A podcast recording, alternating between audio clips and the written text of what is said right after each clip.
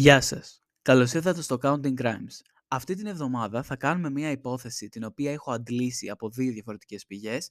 Η πρώτη είναι το Unsolved Mystery στη σειρά του Netflix που έχω κάνει και το επεισόδιο του Ray Rivera στην πρώτη σεζόν και η άλλη είναι το podcast Crime Junkie το οποίο ακούω φανατικά θα έλεγε κανείς και από εκεί αντλώ περισσότερες από τις υποθέσεις που ακούτε κι εσείς. Στο σημερινό επεισόδιο δεν θα δώσουμε τόσο βάση στο επεισόδιο του Unsolved Mysteries που βγήκε στο Netflix. Γιατί; Είναι αρκετά γενικό και δεν δείχνει καλά όλες τις πτυχές υπόθεσης. Θα βασιστούν περισσότερο στο Crime Junkie, το οποίο έχει κάνει μια εξαιρετική έρευνα και βρήκα και μέσα τα άρθρα που χρησιμοποίησαν μέσω του Gross Point News, που είναι η τοπική εφημερίδα εκεί, και θα μιλήσουμε για μια γυναίκα 55 χρονών, η οποία τον Ιανουάριο του 2010 η Τζοάν Ματούκ Ρωμέιν πάει να βάλει βενζίνη στη συνέχεια, παρακολουθεί μια 15 λεπτή λειτουργία στην εκκλησία της πόλης της και έπειτα πέφτει στην παγωμένη λίμνη απέναντι από αυτή την εκκλησία για να βάλει στη τέλος ζωή της. Ή όχι. Ή δεν αυτοκτονεί ποτέ η Τζοάν Ματούκ Ρωμέιν. Ένα ερώτημα το οποίο από το 2010 μέχρι και το 2023 δεν έχει απαντηθεί πώς πέθανε η Τζοάν Ματούκ Ρωμέιν. Ελπίζω σε αυτό το επεισόδιο να καταλάβετε την υπόθεση καλύτερα. Είναι αρκετά μπερδευτική, αλλά θα μιλάω όσο πιο αργά γίνεται για να είναι αρκετά κατανοητή. Αυτά, πάμε να ξεκινήσουμε την υπόθεση Lady in the Lake.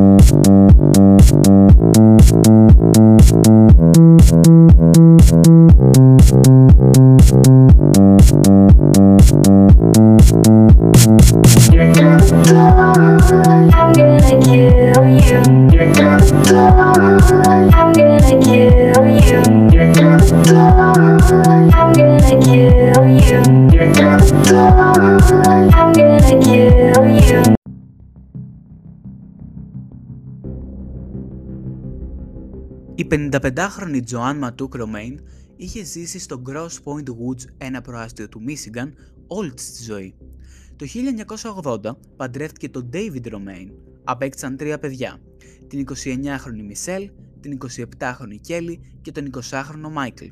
Μετά από 25 χρόνια γάμου, εκείνη και ο σύζυγός της David χώρισαν. Την είχε αφήσει για την καλύτερη της φίλη, Σύμφωνα με τη Μισελ, οι γονείς της δεν τα πήγαιναν καλά. Η Μισελ λέει ότι η Τζοάν ήταν γεμάτη ζωή, ήταν η καλύτερη μαμά και είχε την πιο ζεστή καρδιά που μπορούσε ποτέ κανείς να φανταστεί. Λέει ότι ήταν μια δεμένη οικογένεια. Η Κέλλη λέει ότι η Τζοάν ήταν η καλύτερη φίλη όλων. Ήταν χαρούμενη και διασκεδαστική όπου ήταν κοντά. Το βράδυ της 12ης Ιανουαρίου 2010, η Μισελ μαζί με τα άλλα δύο αδέρφια της είναι σπίτι και περιμένουν τη μαμά τους Τζοάν να γυρίσει να πούν τα νέα τους και να πέσουν για ύπνο. Νωρίτερα, η Τζοάν είχε αφήσει το γιο της Μάικλ και πήγε να βάλει βενζίνη. Μετά από αυτό θα γίναγε σπίτι. Πέρασαν αρκετές ώρες, αλλά σκέφτηκαν ότι μπορεί να πήγε στην εκκλησία και μετά να πήγε σε κάποια δουλειά ή σούπερ μάρκετ, οπότε ήταν σχετικά χαλαρή. Όταν λοιπόν η Μισελ βλέπει φώτα στην μπροστινή είσοδο, νομίζει ότι γύρισε η μάνα της. Αλλά όταν ρίχνει μία ματιά έξω από το παράθυρο, παρατηρεί ότι τελικά είναι αστυνομική έξω από το σπίτι της. Με το που ανοίγει την πόρτα, ο φόβος της μεγαλώνει, καθώς ο αστυνομικός της ανακοινώνει δυσάρεστα νέα. Πιο συγκεκριμένα, αναφέρει ότι βρήκαν το αυτοκίνητο της μαμάς της παρατημένος στο πάρκινγκ της εκκλησίας και τη ρωτάει αν η μάνα της έχει εξαφανιστεί.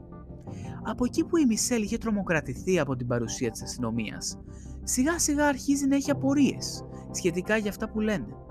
Η Μισελ λέει ότι δεν έχουν δηλώσει την εξαφάνιση της μητέρας τους γιατί την περίμεναν να έρθει από στιγμή σε στιγμή. Μέσα σε όλα αυτά, η αδερφή της Μισελ κοιτάει την ώρα και είναι 9 και 24. Η τελευταία φορά που είδαν τη μάνα τους ήταν στις 6 το απόγευμα που άφησε το Μάικ και πήγε να βάλει, όπως είπαμε, βενζίνη. Έχουν περάσει τρεις ώρες από τότε και η Τζοάν δεν έχει δώσει κάποιο σημείο ζωής. Θέλω να πω ότι πρώτη φορά βλέπω υπόθεση που η αστυνομία γνωρίζει πριν την οικογένεια ότι ένα μέλος της έχει ήδη εξαφανιστεί και η οικογένεια δεν ξέρει καν ότι η μαμά έχει εξαφανιστεί σε αυτή την περίπτωση. Είναι κάτι το οποίο ξεχωρίζει και έχει μεγάλο ρόλο στην υπόθεση αυτή. Γιατί αν, το έχει, αν έχετε ψάξει κι άλλες υποθέσεις, δεν το έχω ξαναδεί πουθενά αυτό. Κάτι που ξεχώρισε από την αρχή της υπόθεσης είναι το εγκαταλελειμμένο αυτοκίνητο που βρήκαν στο πάρκινγκ της εκκλησίας. Το αυτοκίνητο αυτό ήταν ένα ασημί Lexus, το οποίο είναι καταχωρημένο στα χαρτιά με το όνομα της Μισελ και όχι της Τζοάν. Και από εκεί που προκύπτει μια εύλογη απορία της Μισελ. Από πού και ως πού η αστυνομία ξεκίνησε να ψάχνει για την Τζοάν και όχι για τη Μισελ, αφού το αυτοκίνητο ήταν δικό της. Εκείνη τη στιγμή η Μισελ παρέβλεψε αυτή την απορία, καθώς ήξερε ότι η μάνα τους οδηγούσε το αυτοκίνητο εκείνη τη νύχτα και μαζί με την αδερφή της και το θείο του Τζον οδήγησαν στο πάρκινγκ της εκκλησίας που βρήκαν το αυτοκίνητο εγκαταλελειμμένο. Κατά τη διαδρομή τους προς το πάρκινγκ, η οικογένεια του Τζοάν πίστευε ότι θα δει ένα σχετικά άδειο πάρκινγκ. Άντε να είναι κανένα περιπολικό εκεί. Αλλά με το που φτάνουν εκεί κατά τις 10 το βράδυ, αντικρίζουν κάτι που τους έκανε να μείνουν με το στόμα ανοιχτό. Στο πάρκινγκ είχε δημιουργηθεί ένα crime scene, με κίτρινες κορδέλες παντού, πάρα πολλά περιπολικά, ακόμα και ελικόπτερα στον αέρα, για να ψάξουν εκτενώς τη λίμνη Σαν Κλέρ. Κάτι που εντυπωσίασε εδώ είναι ότι στις περισσότερες υποθέσεις που έχουμε αναλύσει γενικά, η αστυνομία λέει στην οικογένεια ότι δεν μπορούν να δηλώσουν εξαφάνιση άμεσα, πρέπει να περιμένουν άλλες φορές 24, άλλες 48, άλλες 72 ώρες. Αντίθετα, στην υπόθεση αυτή της σήμερα, εντός τριών ωρών η αστυνομία, χωρίς να έχουν πάρει κάποια πρωτοβουλία από την οικογένεια, ξέρει ότι ένα μέλος της οικογένειας λείπει, έχει εξοπλιστεί πλήρως και ερευνά όλο το χώρο στην εξαφανισμένη περιοχή εκεί πέρα, στη λίμνη, χωρίς να ξέρει η οικογένεια τίποτα. Είναι πρωτοπόρο και ανησυχητικό παράλληλα. Δεν ξέρω, δεν μου ξύπνα κάτι θετικό όλο αυτό. Γιατί 99,9% οι υποθέσεις ξεκινάνε από την οικογένεια να δηλώνει ότι κάτι πάει λάθος. Η αστυνομία ανακοινώνει στη Μισελ ότι ο λόγος που είναι τόσο καλά εξοπλισμένη είναι επειδή πιστεύουν ότι η Τζοάν αποφάσισε να αφαιρέσει τη ζωή της. Άρα, η, η περιπολία δεν είναι για έβριση εξαφανισμένου ατόμου, αλλά για διάσωση της Τζοάν. Ενώ όλο αυτό ακούγεται παρανοϊκό για την οικογένειά της, εφόσον η Τζοάν δεν είχε κάποιο mental health problem ή γενικά κάτι που να την είχε επηρεάσει έντονα ψυχολογικά, η αστυνομία προσπάθησε να δώσει μία εξήγηση που οδηγήθηκαν για να πιστέψουν ότι επρόκειτο για αυτοκτονία. Στο αμάξι που βρήκε αστυνομικός στο πάρκινγκ υπήρχε μέσα μία τσάντα και πιο ανησυχητικό είναι ότι είδε πατημασιές στο χιόνι, οι οποίες φαινόντουσαν ότι ήταν από τα κούνη που οδηγούσαν σε ένα τοίχο που έπρεπε να πηδήξεις για να κατέβεις όλο και πιο κάτω να φτάσεις στην παγωμένη λίμνη. Οπότε, έτσι, ήταν πεπισμένοι ότι η Τζοάν είχε πέσει μέσα στη λίμνη και ήλπιζαν να τη βρουν. Είχαν κιόλας μεγάλες πιθανότητες γιατί τα νερά ήταν υπερβολικά ρηχά θα έπρεπε να περπατήσει περίπου 2 χιλιόμετρα μέσα στη λίμνη έτσι ώστε η στάθμη του νερού να τη φτάσει στο γόνατο. Άλλο ένας τρόπος που το έδωσα να καταλάβει είναι να περπατήσεις δύο γήπεδα ποδοσφαίρου για να φτάσει κάπου ε, έτσι ώστε το νερό να φτάνει σε ένα σημείο. Επίσης τα νερά ήταν πεντακάθαρα. Η Τζοάν είχε ντυθεί στα μαύρα εκείνη τη μέρα, οπότε λογικό θα ήταν να ξεχωρίζει μην ξεχνάτε που είπα ότι η λίμνη ήταν παγωμένη, οπότε ενδεικτικά στοιχεία για το πού μπορεί να βρισκόταν η Τζοάν θα ήταν κάποια τρύπα στον πάγο ή εκεί που ο πάγος έσπαγε σε κομμάτια. Για τις επόμενες ώρες η αστυνομία έφερε ειδικές δυνάμεις να ερευνήσουν πλήρως όλη τη λίμνη, αλλά μέσα σε αυτές τις ώρες δεν βρέθηκε ούτε ένα στοιχείο που να παρέπεμπε στη Τζοάν. Στις 4 το ξημέρωμα, τα ελικόπτερα αναγκάζονται να σταματήσουν και το αυτοκίνητο της Τζοάν μεταφέρεται με γερανό στο αστυνομικό τμήμα για περαιτέρω ανάλυση. Η οικογένειά της, έχοντας δει ότι η Τζοάν κατά πάσα πιθανότητα δεν είναι στη λίμνη, όπως η αστυνομία είχε προβλέψει, πιστεύει ότι δεν ξέρει που είναι. Η αστυνομία ρωτά, ρωτιέται από την οικογένεια πού μπορεί να είναι; Η αστυνομία δεν αλλάζει τα πιστεύω της. Θεωρούσε και θεωρεί ότι η Τζοάν ήταν κάπου μέσα στη λίμνη, απλά δεν την είχαν βρει ακόμα. Ίσως τα νερά την παρέσυραν και θα ξεβράσει κάπου πιο μακριά, δήλωσε η αστυνομία και απλά πρέπει να περιμένουν μέχρι να εμφανιστεί το πτώμα. Τώρα, η κίνηση αυτή της αστυνομίας να πιστεύουν ακόμα ότι έχοντας ψάξει τόσο εκτενώς στη λίμνη, ότι κάπου εκεί είναι η Τζοάν και δεν τη βρήκανε, είναι λίγο φάουλ. Και με βάση τα καιρικά φαινόμενα εκείνης της ημέρας, δεν υπήρχε ε, ρεύμα έτσι ώστε να την παρασύρει. Οπότε θα ήταν πολύ εύκολο να τη βρούνε. Αυτό είναι με βάση τα άρθρα που έχω δει και σας λέω. Η οικογένειά της δεν μπορεί να καθίσει με σταυρωμένα χέρια και να περιμένει, όπως είπε η αστυνομία, να ξεβραστεί κάπου το πτώμα της, γνωρίζοντας ότι σε καμία περίπτωση η Τζοάν δεν θα αφαιρούσε τη ζωή της, ακόμα και αν κάτι στη ζωή της δεν πήγαινε καθόλου καλά. Φυσικό είναι αυτό και επίσης πολλοί σχολίασαν ότι για ποιο λόγο να αυτοκτονήσει κάποιος σε μία λίμνη που είναι τόσο ρηχά τα νερά και χρειάζεται να περπατήσει 2 χιλιόμετρα μέσα στη λίμνη έτσι ώστε να μπορεί να έρθει το νερό μέχρι το γόνατο και μετακούνει όλο αυτό που η λίμνη από κάτω είχε βράχια. Δεν βγάζει κανένα, μα κανένα νόημα, αλλά τίποτα σε αυτή την υπόθεση όπως θα δείτε δεν βγάζει. Επίσης, όλο το χρονοδιάγραμμα πριν την εξαφάνισή της δεν βγάζει επίσης κανένα νόημα γιατί να θέλει να αυτοκτονήσει. Αρχικά, για να πάει από το σπίτι της στη λίμνη, αυτή δεν χρειαζόταν καν να βάλει βενζίνη.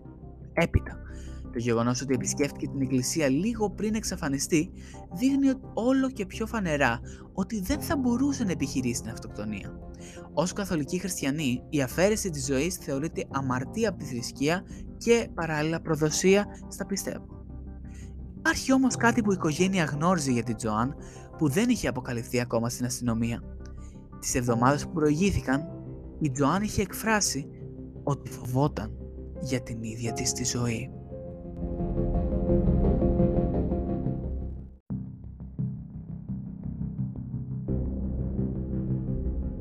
Η Τζοάν είχε πει στην οικογένειά της πως ένιωθε ότι κάποιος την ακολουθούσε.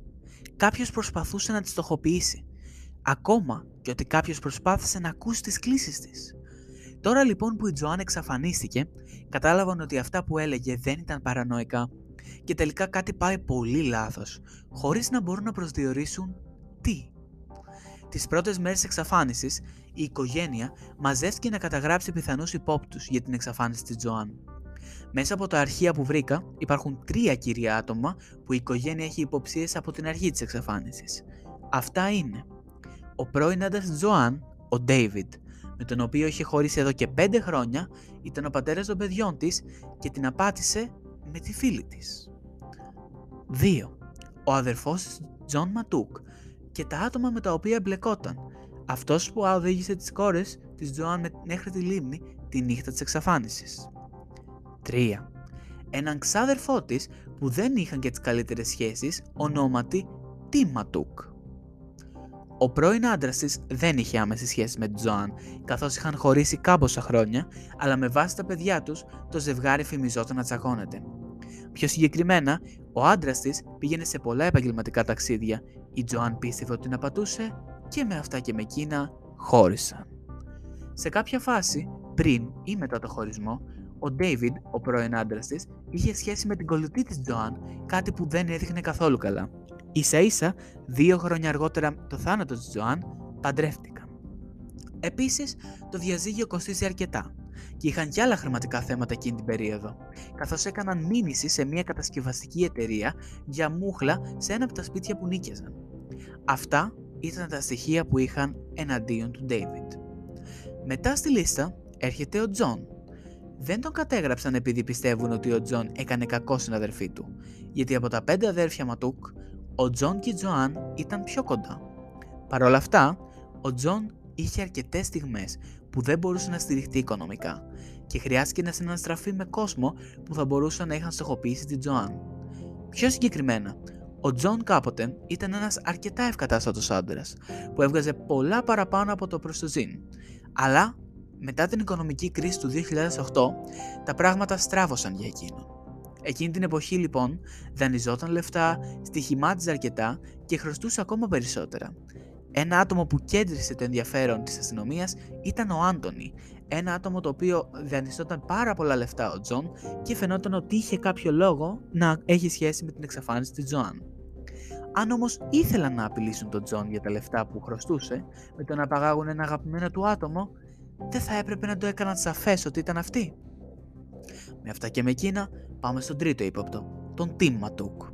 Και ο Τιμ είναι ο ύποπτος που η Μισελ πιστεύει περισσότερο από όλους. Τις εβδομάδες πριν την εξαφάνιση, η Τζοάν είπε στην κόρη της: Αν πάθω κάτι, να ψάξετε τον Τιμ. Που όλο αυτό ακούγεται τρομακτικό.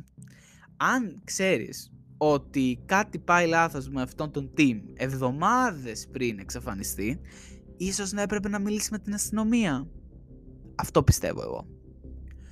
Όλο αυτό ακούγεται ανησυχητικό, αλλά όλος αυτός ο τρόμος της Τζοάν προερχόταν από ένα τηλεφώνημα που δέχθηκε από τον Τιμ μία εβδομάδα πριν από την εξαφάνιση.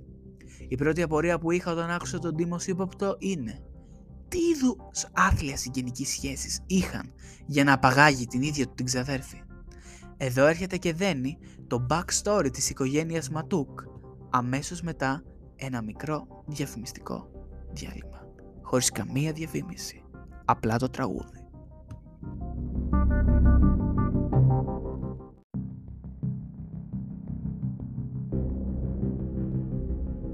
Οι γονείς της Τζοάν ήταν δύο επιτυχημένοι επιχειρηματίες που είχαν ένα τοπικό ενοποιείο στο Μίσιγκαν που ήταν πολύ διάσημο και κερδοφόρο. Το 1994 απεβίωσαν και οι δύο γονείς Ματούκ και η κληρονομιά τους, η οποία ήταν 20 εκατομμύρια, θα μοιραζόταν στα πέντε παιδιά τους σύμφωνα με τη Διαθήκη. Όλο αυτό με τα λεφτά της κληρονομιάς, όπως σχολιάστηκε και στο Crime Junkie, μπορεί να οθήσει τα άτομα να κάνουν τρελά πράγματα αν θεωρούν ότι έχουν αδικηθεί στην μοιρασιά της κληρονομιάς. Αν δηλαδή έχουν μοιραστεί τα χρήματα ή οτιδήποτε λάθος ή κάποιος υπερτερεί, τότε μπορούν να κάνουν τα πάντα. Και αυτό μου θύμισε πάρα πάρα πολύ την ταινία, αν την έχετε δει, το Knives Out το 1, που πεθαίνει ο παππούς και προσπαθούν να μοιράσουν την κληρονομιά και τα κερδίζει όλα η βοηθός του παππού εκεί πέρα και τσατίζεται όλη η οικογένεια και τους στοχοποιεί και θέλει να τους σκοτώσει. Αυτό μου θύμισε πάρα πολύ. Στην οικογένεια Ματούκ λοιπόν, τα δύο μεγαλύτερα αδέρφια, ο Μπιλ και η Rosemary, ήταν αυτοί που θα κληρονομούσαν το ενοποιείο και θα το συντηρούσαν. Με αυτή τη μοιρασιά, τα υπόλοιπα τρία αδέρφια θεώρησαν ότι είχαν αδικηθεί και έφτασαν στο σημείο να μην μιλούνται. Το 1998, η Τζοάν και ο Τζον, έχοντας θεωρητικά αδικηθεί από αυτά που τους δόθηκαν, έκαναν μήνυση και λίγα χρόνια αργότερα κατάφεραν να λάβουν 600 χιλιάρικα ο καθένας σε 72 δόσεις. Φυσικά, αυτό το χρηματικό ποσό δεν έφτιαξε τις ήδη διαλυμένες σχέσεις ανάμεσα στα αδέρφια Ματούκ, αλλά ένωσε περισσότερο τον Τζον και την Τζοάν. Και εκεί που ο Τζον αντιμετώπιζε οικονομικά προβλήματα που όδευαν προς την πτώχευση, καθώς και τον έπιασαν σε μια σκευωρία, η Τζοάν ήρθε για να τον βοηθήσει. Κατηγόρησε τον ξάδερφό της Τιμ για όλα αυτά. Σε κανένα δεν βγάζει ιδιαίτερο νόημα όλο αυτό. Αλλά, εκείνη την εποχή, ο Τιμ ήταν αστυνομικός και ίσως η Τζοάν πίστευε ότι αυτός είτε έβαλε λόγια είτε ευθυνόταν για τη σκευωρία που μπλέχτηκε ο Τζον. Παρ' όλα αυτά, αυτό μέχρι και το 2023 δεν έχει ξεκαθαριστεί πλήρως. Με όλο αυτό το σκηνικό, τα χρόνια πριν την εξαφάνιση, η Τζοάν είχε δηλώσει ότι φοβόταν τον ξάδερφό της Τιμ Ματούκ. Σύμφωνα με τη Μισελ, η Τζοάν απομάκρυνε πλήρως τα παιδιά της να έχουν οποιαδήποτε σχέση με τον Τιμ ενώ έλεγε ότι ήταν άρρωστος και διεστραμμένος σε όλους. Δεν είχε καταγραφεί κάποιος βάσιμος λόγος που η Τζοάν φοβόταν και απεχθανόταν τον ξαδερφό της Τιμ τόσο πολύ. Στα τέλη του 2009, δύο μήνες πριν την εξαφάνισή της, η Τζοάν πάει να επισκεφτεί τον ξαδερφό της Μπιλ, τον άδερφό της Μπιλ, στο οικογενειακό του συνοπείο και να τον προειδοποιήσει να αποφύγει με κάθε πιθανό τρόπο τον Τιμ γιατί προκαλεί προβλήματα σε όλους και θέλει το κακό μας, είπε. Εκεί είναι που ο Τιμ παρεμβαίνει και τηλεφωνεί στην Τζοάν λέγοντάς να σταματήσει να λέει ψέματα και να τον δυσφημεί γιατί δεν έχει καμία ανάμιξη. Και αυτό το τηλεφώνημα ήταν, σύμφωνα με τον Τιμ, όλα όσα είχε να πει σε αυτό το θέμα. Η Μισελ όμως θυμάται αυτό το τηλέφωνο διαφορετικά. Δεν μπορούσε φυσικά να ακούσει τι έλεγε ο Τιμ, αλλά ήταν κυριολεκτικά δίπλα όταν η μάνα της μίλαγε μαζί του και σύμφωνα με εκείνη η Τζοάν ούρλιαζε να αφήσει αυτή και την οικογένειά της ήσυχη καθώς και του είπε να μην ξανατηλεφωνήσει ποτέ. Εκείνη ήταν η στιγμή που η Τζοάν είπε στη Μισελ «Αν πάθω κάτι, ψάξτε τον Τιμ». Η Μισελ όμως, εκτός από εκείνο το τηλεφώνημα, θυμάται άλλο ένα περιστατικό που την είχε ανησυχήσει λίγες μέρες πριν από την εξαφάνιση της μαμάς της. Στις 2 Ιανουαρίου 2010, 10 ημέρες πριν από την εξαφάνιση, το οικογενειακό ενοποιείο επισκέφτηκε άλλη μία φορά η Τζοάν Ματούκ, Ρωμαίη. Εκείνη τη φορά ακάλεστη μπήκε μέσα μόνο η Τζοάν ενώ η Μισελ περίμενε στο αμάξι. Όταν βγήκε από το ηρωπείο, η Τζοάν έδειχνε full τρομοκρατημένη. Η Μισελ δήλωσε στην εκπομπή Unsolved Mysteries.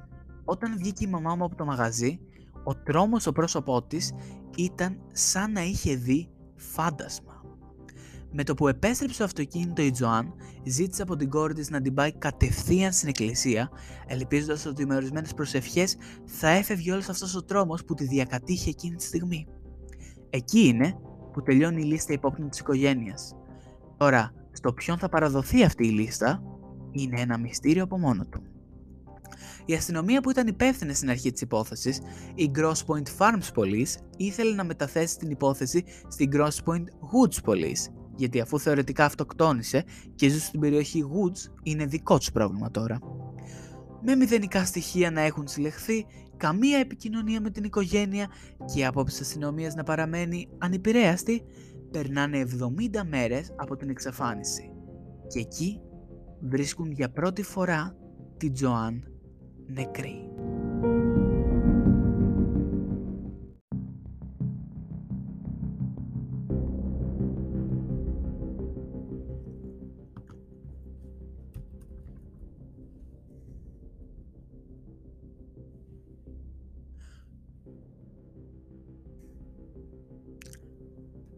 Στις 20 Μαρτίου 2010, ψαράδες στο Detroit River στο Οντάριο του Καναδά βρίσκουν ένα πτώμα να επιπλέει στα νερά.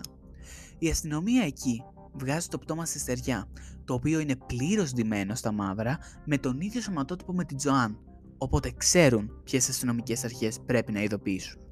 Παρόλο που το τμήμα Woods είχε αναλάβει πλέον την υπόθεση όπως είχαμε πει, αστυνομικοί από το Farms είναι αυτοί που πάνε στον Καναδά για να δουν το πτώμα.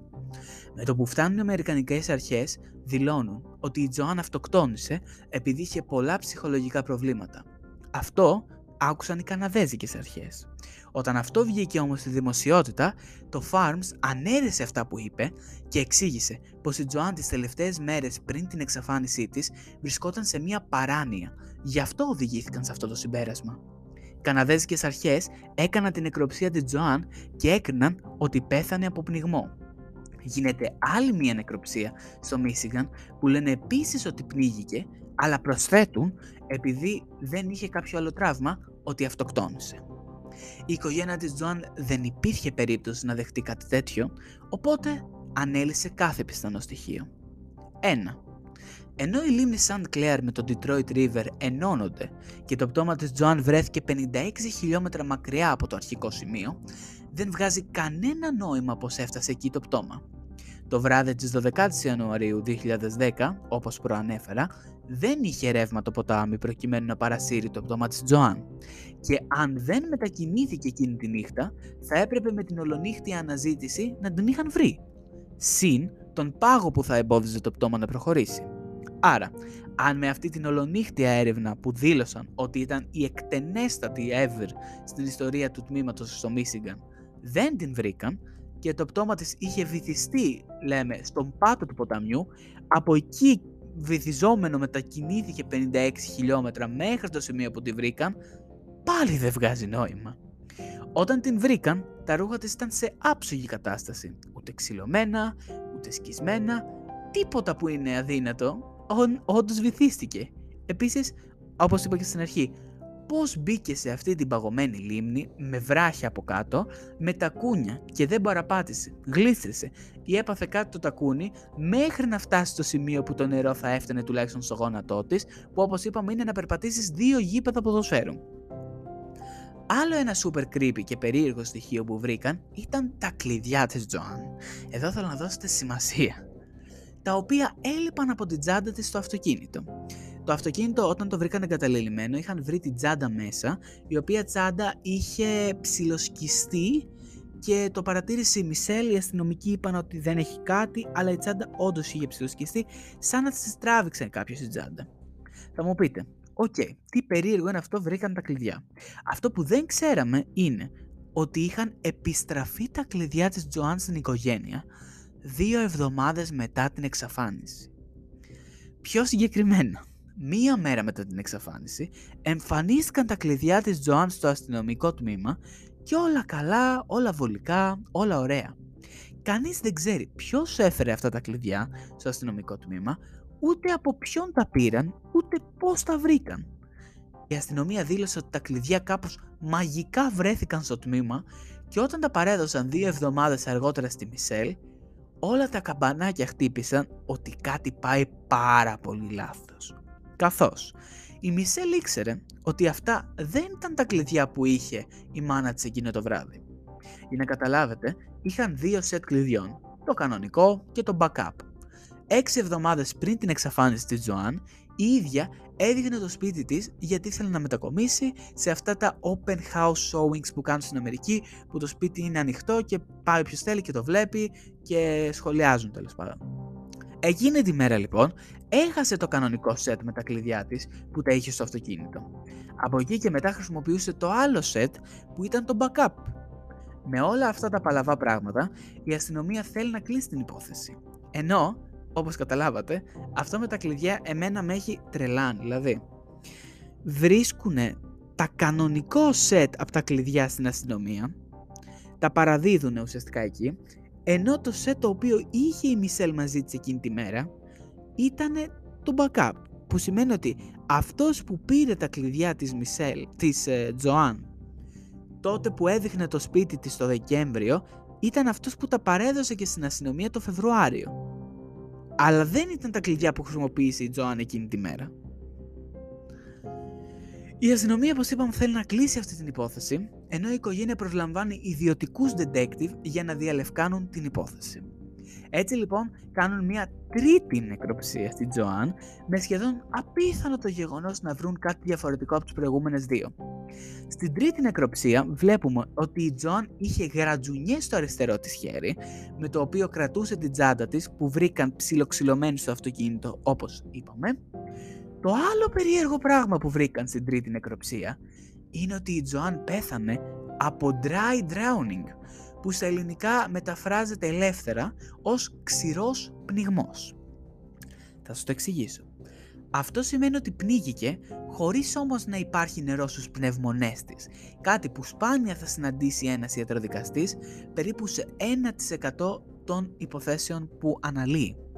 Λίγο παραπάνω για τον ξηρό πνιγμό, είναι κάτι που μπορούν να πάθουν τα μικρά παιδιά στις πισίνες, νομίζοντας ότι πνίγονται και έχουν μπει νερό όταν δεν ξέρουν καλά καλά να κολυμπάνε, δεν αναπνέουν και οι πνεύμονες θέτονται σε λειτουργία που εκλαμβάνουν την κατάσταση πνιγμού χωρίς όμως να υπάρχει νερό στους πνεύμονες.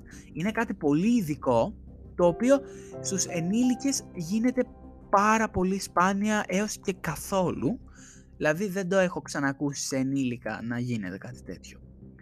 Αν όλα αυτά δεν σας βγάζουν κανένα απολύτως νόημα, προετοιμαστείτε για τη συνέχεια μετά το διάλειμμα.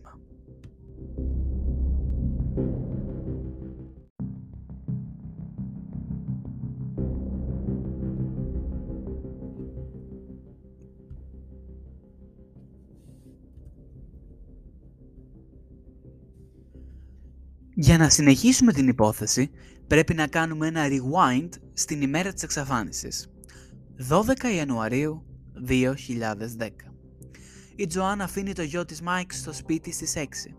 Στις 6.25 πάει να βάλει βενζίνη και αυτός που δούλευε εκεί είπε ότι δεν είδε κάτι περίεργο ή ανησυχητικό. Μετά, η Τζοάν πήγε στην καθιερωμένη λειτουργία στις 7. Εκεί υπήρχαν 10 με 15 άτομα και επειδή η λειτουργία είναι σύντομη, στις 7 και 4 φεύγουν. Στις 7 και 20 ένας που πάει να φύγει ακούει συναγερμό ενός αυτοκινήτου και τα φώτα να αναβοσβήνουν για 20 δευτερόλεπτα. Οπότε το αγνοεί.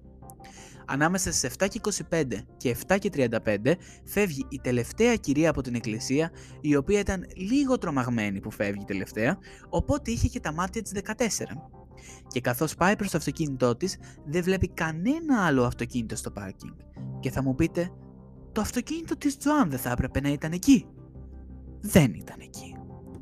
Το αυτοκίνητο έχει σίγουρα επιστρέψει στο πάρκινγκ στις 8.58 γιατί εκεί είναι που το βλέπει ένας αστυνομικός, καταγράφει τις πινακίδες, τις περνάει από το σύστημα, δεν βρίσκει κάτι ύποπτο και φεύγει. Ενώ ο αστυνομικός δεν είδε κάτι, κάποιος εμφανίζεται στο σπίτι της οικογένειας Ματούκ στις 9.24 ρωτώντας για την εξαφάνιση της Τζοάν. Στις 9.30 έρχεται σε επαφή η Farms για μια έρευνα πάνω στην εξαφάνιση της Τζοάν. Στις 9.38 στέλνουν το σώμα και φτάνουν στη λίμνη στις 9.51. Στις 9.58 ένας διαφορετικός αστυνομικός περνάει από το πάρκινγκ και καταγράφει τις πινακίδες του αυτοκίνητου του Τζοάν, τις περνάει από το σύστημα και εκείνος είναι αυτός που είδε τα ανησυχητικά στοιχεία ότι μπορεί να έπαθε κάτι Τζοάν, που ήταν ότι είδε κάποια σημάδια από τα κούνη στο χιόνι και ότι έδειχνε ότι κάποιος έπεσε στη λίμνη και εκείνος είναι που καλεί το αστυνομικό τμήμα να το δηλώσει. Αυτά γιατί τα ανέφερα, λεπτομέρεια γιατί ενώ οι αρχές ήταν στη λίμνη στις 9.51 τα πρώτα σημάδια ότι η Τζοάν μπορεί να έχει πάθει κάτι τα είδε ο αστυνομικός στις 9 και 58. Ενώ είχαν ήδη πάει αστυνομικοί στο σπίτι της να πούν ότι η Τζοάν είχε εξαφανιστεί στις 9 και 24, 34 λεπτά πριν διαπιστώσουν ότι όντως μπορεί να έχει συμβεί κάτι. Όλο αυτό δεν βγάζει κανένα απολύτως νόημα. Πώς γίνεται κάποιος να σκάει μύτη στο σπίτι της οικογένειας Ματούκ, να λέει ότι η μάνα σας έχει εξαφανιστεί. Ο αστυνομικός που πιστεύει ότι η μάνα του έχει εξαφανιστεί να το βλέπει αυτό 34 λεπτά αργότερα, παρόλα αυτά 8 λεπτά νωρίτερα να έχει ήδη σταλθεί στόμα στη λίμνη για να ερευνήσει αυτό το οποίο δεν έχει ήδη πει ο αστυνομικός. Σας μπέρδεψα, μπερδεύτηκα κι εγώ. Πώς εξηγείται όλο αυτό, δεν εξηγείται. Σύμφωνα με ένα άρθρο της εφημερίδας, το σήμα λαμβάνεται στις 10.35 από το κέντρο της αστυνομίας, ενώ το Farms λέει ότι αυτό δεν είναι δυνατό και ότι όλα τα ηλεκτρονικά δεδομένα είναι λάθος και όλα ξεκίνησαν στις 9.30. Μετά υποστηρίζουν όμως ότι η οικογένεια μπέρδεψε τις ώρες και η αστυνομία έφτασε εκεί στις 10.24. Όμως, η οικογένεια της Ζωάν έχουν τα δικά τους αποδεικτικά στοιχεία να δείξουν ότι η αστυνομία πήγε σε αυτούς 9 και 24 και όχι 10 και 24 σύμφωνα με τις νέες ώρες που δείχνουν. Συγκεκριμένα, από τις 9 και 29 μέχρι και τις 10 και μισή, η αδερφή της Μισελ πήρε 13 φορές τηλέφωνο τη μάνα της, 8 εκ των οποίων ήταν πριν τις 10. Για ποιο λόγο κάποιος να πάρει 8 φορές τηλέφωνο ενώ δεν ξέρει τίποτα ότι η μάνα του εξαφανίζεται έτσι απλά επειδή άργησε να έρθει. Αλλά η αστυνομία διαφωνεί και πάει με το άλλο σενάριο ότι όλα έγιναν μία ώρα αργότερα από ό,τι είπε η οικογένεια. Όλο αυτό είναι κυριολεκτικά ένας αχταρμάς. Αλλά το μπλέξιμο γίνεται ακόμα χειρότερο. Ίσως το απόγευμα της 12ης Ιανουαρίου 2010, σύμφωνα με το άρθρο του Gross Point News, το τηλεφώνημα που δέχτηκε η αστυνομία γύρω στις 9.30 ήταν το δεύτερο που είχαν δεχτεί εκείνο το απόγευμα συνολικά. Ναι καλά ακούσατε, το δεύτερο. Και όχι αυτό που έγινε στις 9 και 58. Άλλο ένα ολόιδιο τηλεφώνημα για μια γυναίκα που πήγε στη λίμνη Σαντ Κλέρ στις 6 και έπεσε λογικά μέσα, η οικογένειά την έψαχνε μανιωδώς, έγινε 80 λεπτά πριν την εξαφάνιση της Τζοάν. Η Τζοάν εκείνη την ώρα βρισκόταν με άλλα άτομα, οπότε δεν θα μπορούσε να είναι αυτή. Αλλά από εκεί και πέρα, καμία άλλη πληροφορία δεν μαθαίθηκε για το ποια ήταν ή ποιος τηλεφώνησε. Θα μπορούσε να ήταν φάρσα; Θα μπορούσε.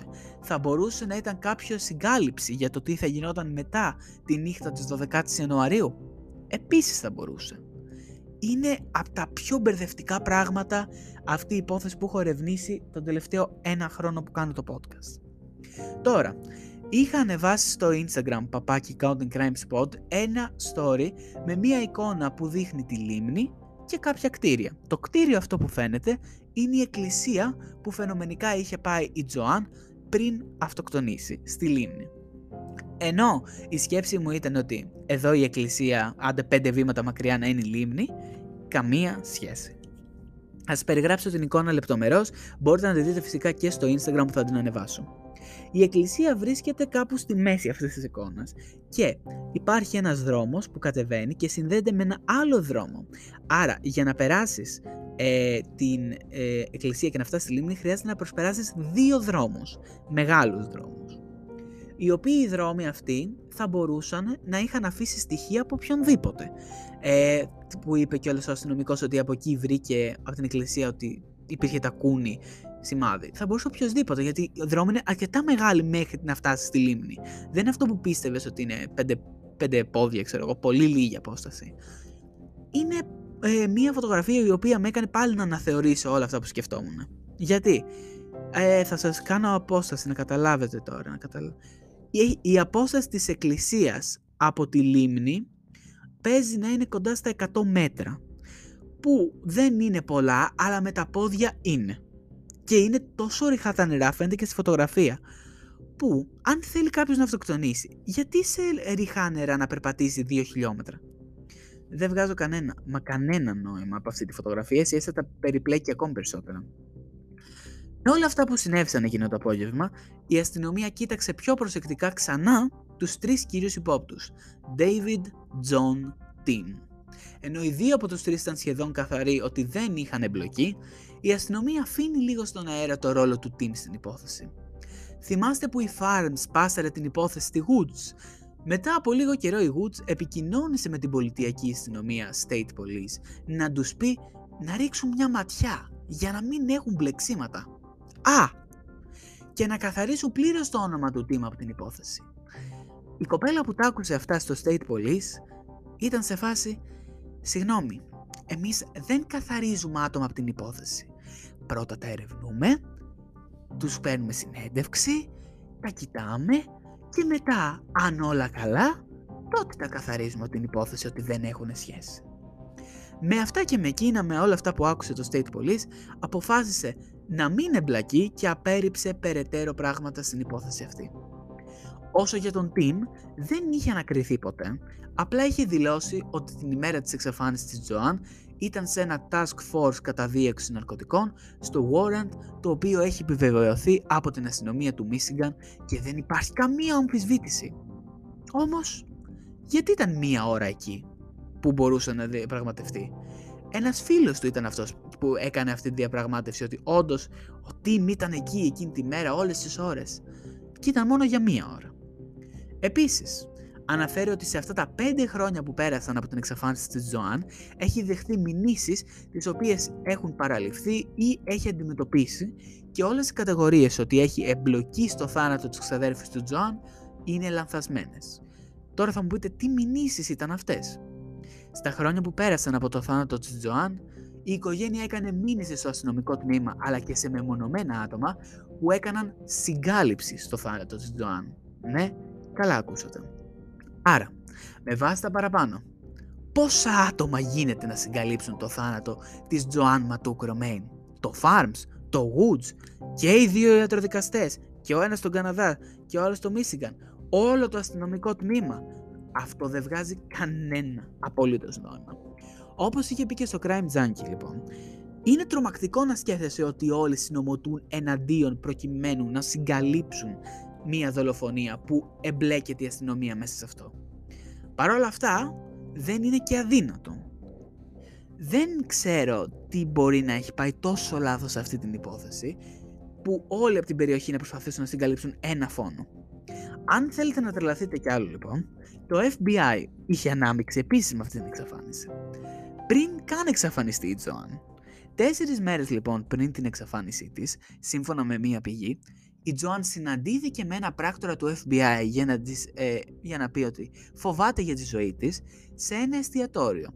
Δεν ήθελαν ποτέ να διαρρεύσουν η συζήτηση μεταξύ τους, οπότε από εκεί τελείωσε και η εμπλοκή του FBI.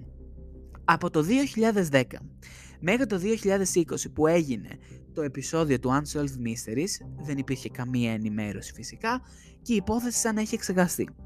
Το 2020 με την αναμπουμπούλα και, ε, του επεισοδίου αυτού βγήκε πάλι στη φορά η υπόθεση χωρίς κανένα όμως περαιτέρω νέο στοιχείο. Μέχρι και το 2023, 13 χρόνια αργότερα από την υπόθεση αυτή, δεν ξέρουμε τίποτα για το θάνατο της Τζοάν Ματούκ Ρωμέη.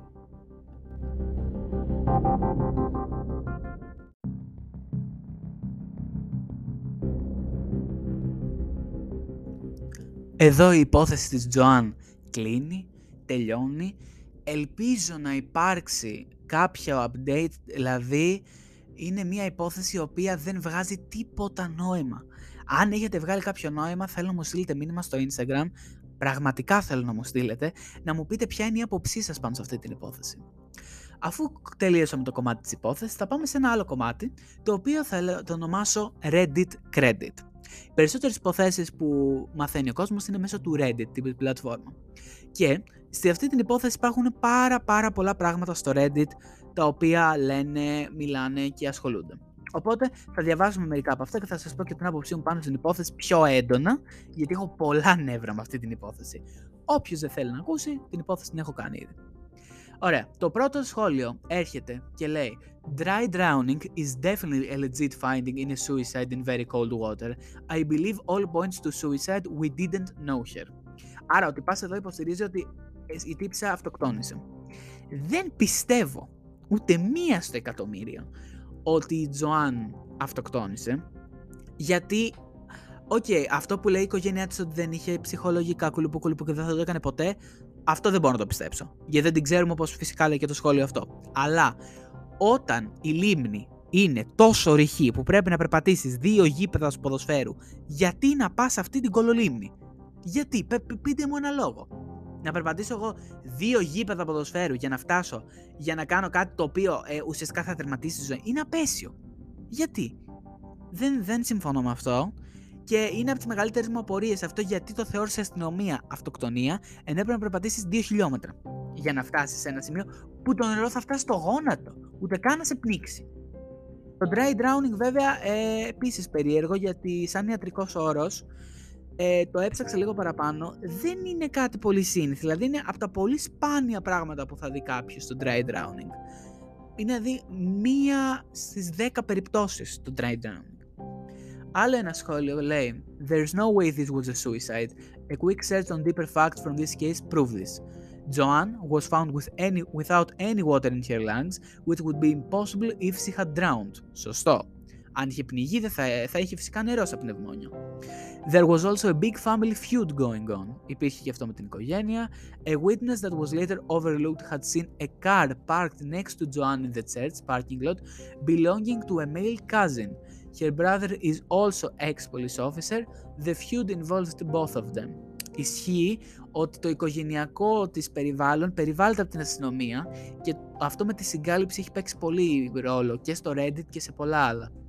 Και στο Crime Junkie το είπαν πολύ αυτό. To me, it looked like she was killed either by a family member or on their behalf and it was due to argument over money from her mother's estate. Συμφωνώ πολύ με την τελευταία πρόταση με το δεύτερο μέρος κυρίως. Πιστεύω ότι ή ο, ο team κυρίως, δεν έχω κάποιον άλλο υποψία, ε, κάποιον πλήρωσε να αντί να παγάγει, δολοφονήσει κουλουπού κουλουπού και να το κάνει να φανεί αυτοκτονία για τη διαθήκη. Γιατί ο κόσμος τρελαίνεται για τα λεφτά της διαθήκης και αν αδικηθεί. Το καταλαβαίνω, δεν έχω βρεθεί σε αυτή τη θέση, αλλά δεν ξέρω, δεν νομίζω, μου φαίνεται πολύ extreme. Αλλά το, έχω δει, το έχουμε δει σε ταινίες, το έχουμε δει σε σειρές, το έχουμε δει παντού. Ακόμα και σε υποθέσεις κανονικές. Λέει μετά ένα άλλο. So, it is a known thing at least around the Great Lakes area that if the body enter is hypothermia and stops breathing prior to going underwater, they will not have water in their lungs. Ah, αυτό δεν το είχα σκεφτεί. It's well known in cold regions with water and I'm surprised they didn't at least mention it given the time of the year slash temperature. Υποθερμία αν κάποιος πεθάνει από υποθερμία πριν μπει στη λίμνη, δηλαδή αν περπάτησε όλα αυτά τα δύο ποδοσφαιρικά γήπεδα που λέμε, τα δύο χιλιόμετρα, για να φτάσει σε ένα σημείο που το νερό να φτάνει στο γόνατό της και έπαθε υποθερμία από αυτά και έπεσε μετά στη λίμνη, τότε φυσικά δεν θα είχαν νερό οι πνευμονέσει αν είχε ήδη πεθάνει πριν. Αυτό δεν το είχα σκεφτεί. Πολύ ενδιαφέρον αυτό το σχόλιο. Γενικά το Reddit σε καίει, παρόλα αυτά σου βάζει πολλές απορίες. Αυτά ήταν τα τρία που κράτησα. Και τα περισσότερα λένε για αυτή την κλίση. Η κλίση στις 6 που η γυναίκα που είχε τα παρόμοια χαρακτηριστικά με την Τζοάν ότι α, πήγε στη λίμνη Σαγκλέαρ και πνίγηκε και βρείτε τι μας αλλά δεν κάναν τίποτα και μετά ολόκληρα ελικόπτερα ομάδα έψαχνε όλη τη νύχτα της 12 Ιανουαρίου. Είναι από τα πιο ανησυχητικά πράγματα αυτό το τηλεφώνημα. Το τηλεφώνημα στις 9 στις 8 και 58 που υποτίθεται έστειλε σήμα να πάνε στην οικογένεια που 9 και 58 βρήκανε. Είμαι σε μια παράνοια με αυτή την υπόθεση και δεν μπορώ να το εξηγήσω καθόλου πώς αυτά τα τρία τηλεφωνήματα. Γιατί η οικογένεια δεν είναι λάθος. Η οικογένεια είναι σωστή στα τηλεφωνήματα. Οι ώρες της αστυνομίας δείχνουν συγκάλυψη. Και το τηλεφώνημα στις 6 με την υπόθεση που δεν ερευνήθηκε ποτέ περαιτέρω και αυτό που συνέβη μετά στις 9.24 που εμφανίστηκαν σπίτι της ενώ, ενώ στις 10 βρήκε ο άλλος ότι κάτι μπορεί να πάει λάθος με τα τακούνια που μετά ο άλλος έμαθα κιόλας ότι αυτά που λέμε τα πατημασιές δεν ήταν και πολύ σίγουρος και τέτοια. Οπότε μπαρούφες όλα αυτά η υπόθεση αυτή κυριολεκτικά χρειάζεται μια νέα ματιά, μια, ένα νέο μάτι να τη δει κάποιος έτσι ώστε να, να καταλάβει κάτι περαιτέρω. Εγώ πιστεύω ότι χρειάζεται κάποιος να την ξαναδεί από την αρχή προκειμένου να βγάλει κάποιο είδους άκρη και ελπίζω μέσα από αυτό το podcast έχω πει ξανά οι άλλες υποθέσεις να λύνονται και να βρίσκουμε σωτηρία στους ανθρώπους που περνάνε άσχημα αυτή τον καιρό. Αυτά δεν έκανα Next Week αυτή την εβδομάδα και το Next Week θα μεταφερθεί στο τέλος τώρα κάθε επεισοδίου γιατί δεν ήμουνα, δεν ήμουνα και στα καλύτερα αυτή την εβδομάδα συν εξεταστική οπότε δεν είχα κανένα νέο να σας πω πλήνω το νοσοκομείο που τελείωσα οπότε δεν είχα κάτι να κάνω στο νοσοκομείο Αυτά μπορείτε να ταυτιστείτε με το πόσο διεστραμμένη είναι αυτή η υπόθεση και το πόσο δεν βγάζει νόημα στην ψηφοφορία από κάτω που σας έχω να ψηφίσετε. Εννοείται στείλτε μου στο Instagram παπάκι Counting Crime Spot DM τι πιστεύετε ότι μπορεί να συνέβη στην Joan Ματού Romain στην υπόθεση αυτή. Θέλω να το συζητήσουμε, θέλω να μου πείτε την άποψή σας, θέλω να μάθω. Αυτά. Τα λέμε την επόμενη Δευτέρα με ένα νέο επεισόδιο Counting Crimes. Bye.